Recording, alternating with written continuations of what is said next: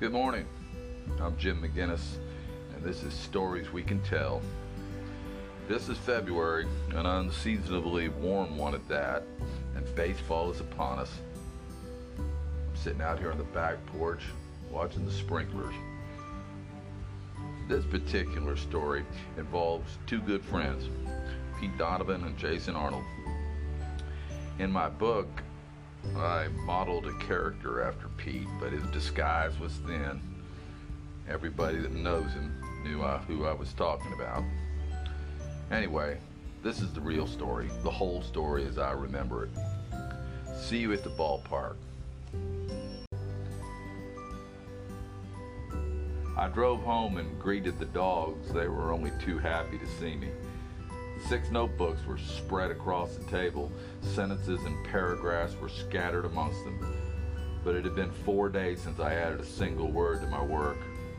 Each day I would sit down to write, but I, what I'd come to think was as natural as breathing had now become hard. What was once a labor of love was now just labor. I sat in front of an antique Remington typewriter staring over at the bookshelf. There beside the fireplace were biographies of Abraham Lincoln, Thomas Jefferson, and Barry Goldwater. You could find The Old Man and the Sea, Bob Dylan's Chronicles, and a book of Irish verse. Frost, Twain, and Sandburg were up there, along with Steinbeck's biography of Captain Henry Morgan. There were Grant's memoirs, Common Sense, Walden, and the Holy Bible. But mixed in with them, you could find Ted Williams' Science of Hitting, a book on Earl Weaver's baseball strategy, and a copy of baseball's greatest moments. Alongside Churchill's History of the English Speaking Peoples, Charlie Lau, The Art of Hitting 300 will catch your eye, along with The Boys of Summer and a collector's album of George Brett's stellar career. I got up and poured two fingers Jameson into a glass, thinking, maybe this'll help, I said to my dogs. Maybe it won't. I turned on the TV to check the ball game, but quickly turned it off in hopes of focusing. But I was tied to technology just like everybody else, and I checked my phone for messages. There was one from Jason, a former student and player who now spent his days teaching English and, oh yeah, coaching baseball. A text conversation ensued. Jason, Ted Williams must have been a real prick not to win the MVP in 1942. Stats aren't even close. Me, kiss no asses. Jason, he scored 52 more runs than Joe Gordon. And did you know Gordon led the league in strikeouts, errors, and grounding into double plays? Me. Media bias. 41, Ted hit 406, and 47, triple crown, and no MVP. Jason, yeah, at least DiMaggio had the streak in 41, but still, wow. Ted had 162 walks in 47 and still won the Triple Crown. Jason was an old soul. A few weeks before, he had sent me a list of the many reasons he loved baseball. It was a visceral description filled with sights, sounds, and smells of the game. Jason was yet another former student who had schooled me. He had given up pro ball and then traveled up and down the ladder of coaching until he found the right balance between his love for the game and his love for family and community. His story had humbled and inspired his old coaches. Pete and I would often sit in the bleachers and admire his teaching. A new text came. Jason, how about this? In 1947, three Yankees got more first place MVP votes than Triple Crown winning Ted Williams. Me. Boston Press slayed him. He'd skip a banquet to visit a sick kid and then rip the guy. He'd never bother explaining it, and it boiled up inside him. Ever hear about him flipping off the whole stadium? Jason, ha. I remember you telling me he called himself Ted F. and Williams. Me, I guess a five-year combat veteran can do what he wants. Jason, yeah, especially when that five-year combat veteran is the greatest hitter that ever lived. Me, amen. Did I ever tell you how John Wayne patterned his cowboy characters after Ted? Jason, never heard that one. I couldn't remember when baseball didn't have a grip on me. As far as playing goes, I had no special claim to fame. I was a pretty good center fielder. I could go get the ball in the gap, but my bragging rights rested upon my love for the game. My wife had called it an obsession, and maybe she's right. But I believed it to be a blessing. It was something I had been touched by, something I was reluctant to try to explain, but often found myself doing exactly that. Once you have it, or it has you rather, there's no letting go. It never leaves you. Some become coaches, some have to keep doing it till they can't anymore. Whether it's playing summer leagues or slow pitch softball, they can't help keep scratching the itch. Oh, some stop and move on, but the game still calls them. If you look closely, their passion is revealed. Maybe the guy's helping with his kid's t-ball team. He'll pick up a bat and stare at it for just a second too long. He'll retrieve a foul ball and rub it up or spin it before throwing it back. Game casts a spell. It makes old men still walk with a swagger. They seem to carry around a serene belief that somehow they could still drop down a bunt or backhand a ball in the hole and throw the runner out. When I pick up a bat, it fits in my hands just as it did decades ago. Even the smells are there, conjuring up something sacred, like the ashes, the incense, and the holy water. Jim Bouton had it right. You spend a good piece of your time gripping a baseball, and in the end, it turns out that it was the other way around all the time. I leaf through my notes on Jefferson and Lincoln and then put them away.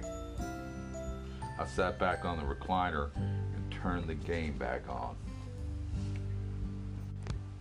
Hmm.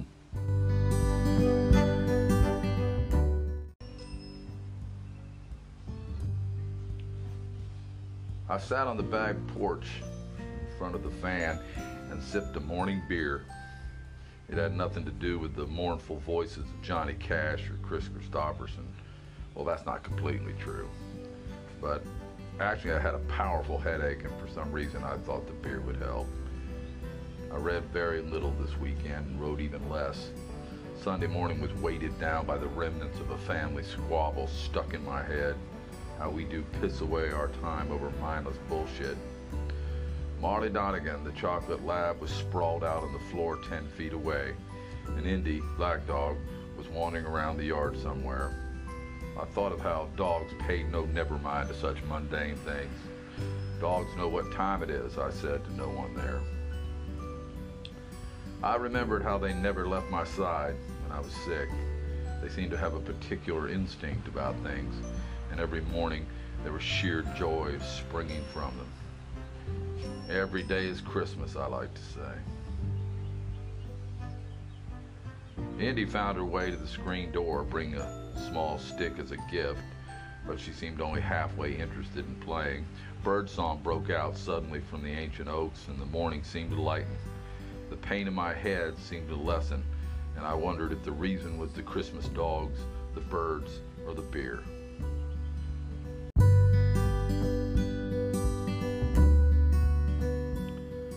Checked my phone and there was indeed a text message from Pete. Meet me after the game tomorrow? I smiled and texted back that I was agreeable and that I was actually planning on coming to the game anyway. Now that may well have been a stretch of the truth.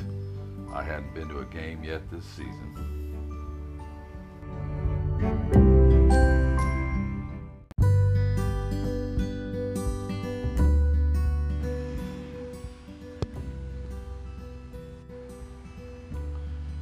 Next day, though, I found myself standing at the top of the football bleachers out beyond the left field fence, leaning on the railing, and eating a tangerine. I could see Pete in the third base coach's box, hands on his knees, immersed in the game. I soaked in the sights and sounds of everything around me. I thought about walking down to the dugout, but decided against it. To say that I missed baseball would be an understatement. Once the game touches you, it never leaves you. It's always there. I could still feel the thrill of chasing a ball down in the gap, dropping down a bunt to start a rally. And that was 45 years ago. My love for baseball was marrow deep. I needed to get away from coaching for a while, but that didn't make it any easier. Attending a game, though, felt odd. Aside from being a good friend, Pete was on the perfect guy to work for. He trusted his assistant coaches and gave them free reign in their areas of expertise. When the game started, though, it was all Donovan, and it was an absolute joy to watch. No one had better instincts. His players loved to play for him. Some didn't realize that until they graduated. The dugout was always dotted with alumni who came out to root for the latest group of Bulldogs. Even though Pete was fiery, caustic, and extremely competitive, his players always seemed to have more fun than those on other teams. Kind of reminded me of my college days with Les. There was a simple joy about his program that few had seen around the diamond. Melbourne won 5 to 4, another close one. There was a one word text from Pete on my phone, and I, when I checked it, Long Doggers, it said. I walked in my truck and headed across the river to meet Pete. It had been pretty warm over the past few days, but February was returning to Florida, so I grabbed my hoodie since we'd be sitting outside. It took Pete a while, so I sat by myself watching a surfing video, drinking a Hatteras Red. Finally, the Gator Blue Honda pulled up. Can't believe you didn't bunt in the sixth, I said with a smile. Screw you. The server came out, and Pete ordered a bud and asked for a menu. So, Mac, what have you been doing all weekend? Sitting on your porch talking to dogs? As a matter of fact, I have, was my response. Oh, before I forget, Pete said, we had Joe behind the plate Friday. He asked about you. Really? Joe's a good guy. Yeah, said Pete, one of the few umpires you ever got along with.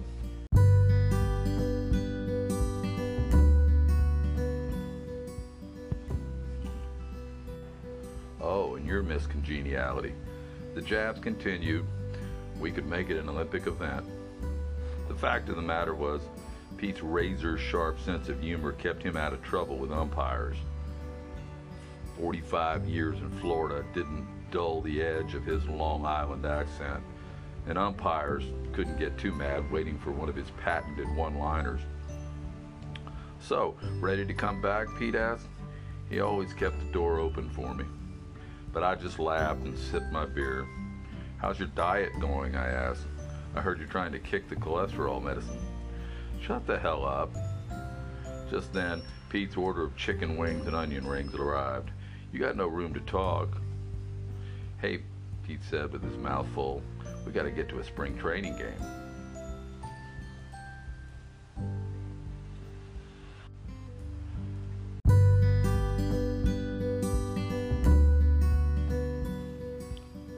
We arrived at the game just in time for the Star Spangled Banner. Pete bitched about having to pay to park at a spring training game. We sat down with overpriced beers and a bag of peanuts to share. Pete, however, was physically unable to avoid buying a hot dog. The trip out to Viera had been a spur of the moment thing. I'd gotten a call from him. Nats Mets today. Want to go? I couldn't refuse. I told Pete that I hoped we ran into Tom Finney and his family. They've been season ticket holders for God knows how long. Talk to Tom much? Pete asked. Not as much as I'd like, I answered. Now there's a guy with a nasty curveball. Wasn't afraid to throw inside either. He'd move your feet, then here comes the hook. Tom had been out of baseball for decades, but still, we coaches and players are connected by our days on the diamond. Tom seems kind of mellow to me, said Pete. Shit. When he got on the mound, he was one tough SOB. Good man, though. I'd walk through hell in a gasoline suit for that guy.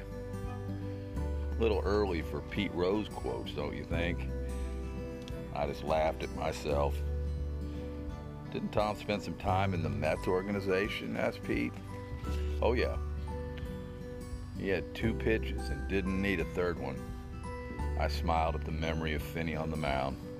When he pitched, it was his game. How about Les? Any news on how he's doing? Les Hall was my coach. A pivotal player in the whole scheme of things. He's not well, I remember, sadly.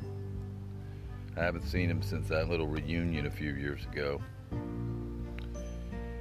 You know, Mac, that was one guy that I wish I would have gotten to know better. He was something, I said with a smile on my face. I remember one of the biggest compliments was, You can play. Pete laughed. Kind of ironic, don't you think? Your mentor, a man of few words, and you, the guy famous for his long winded post game speeches and pre game. I smiled and shook my head. Yeah, Les saved his bullets. I wonder, Pete said, that works today with these kids. Well, Peach, you seem to do a pretty damn good job without blowing too much smoke up their asses. Don't call me Peach, he barked. It was a nickname Daryl Buchanan and I had made up years ago. Peach Donovan. The game moved along quickly. Bryce Harper took three called strikes and then sat down. He's saving his bullets too, Pete quipped, bringing a smile to my face again. During the middle innings, my mind drifted back to Coach Hall again and how important he and other coaches had been in shaping me as a man. I remembered my junior varsity coach, Steve Wilson, a Marine. From the beginning, Wilson was not impressed with my fortitude, my work ethic, my grit. I'd grown up a pretty tough kid, but I'd never been pushed, and Coach Wilson's practices were torturous. It was as if he wanted me to prove that I loved the game, not to him, but to me, myself. I wondered why the man spent so much time and energy trying to make me better. But soon I discovered that there were bigger issues at hand, like manhood. Eventually, I learned how to push myself as Wilson pushed me. And I thought often about the old Marine and promised myself to look him up someday and thank him. But I haven't ever gotten around to it. In the middle of the eighth inning, Pete asked me if I was ready, and I said yes. I've got some things to do. Yeah, like sitting on the back porch and talking to dogs, he said with a smirk.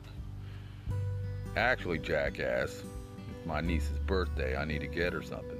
She's a jewel. Yeah, isn't she about done at UCF? asked Pete. Yeah, I think so. I hope she's going to the Keys with us on spring break. Oh, that sounds like fun.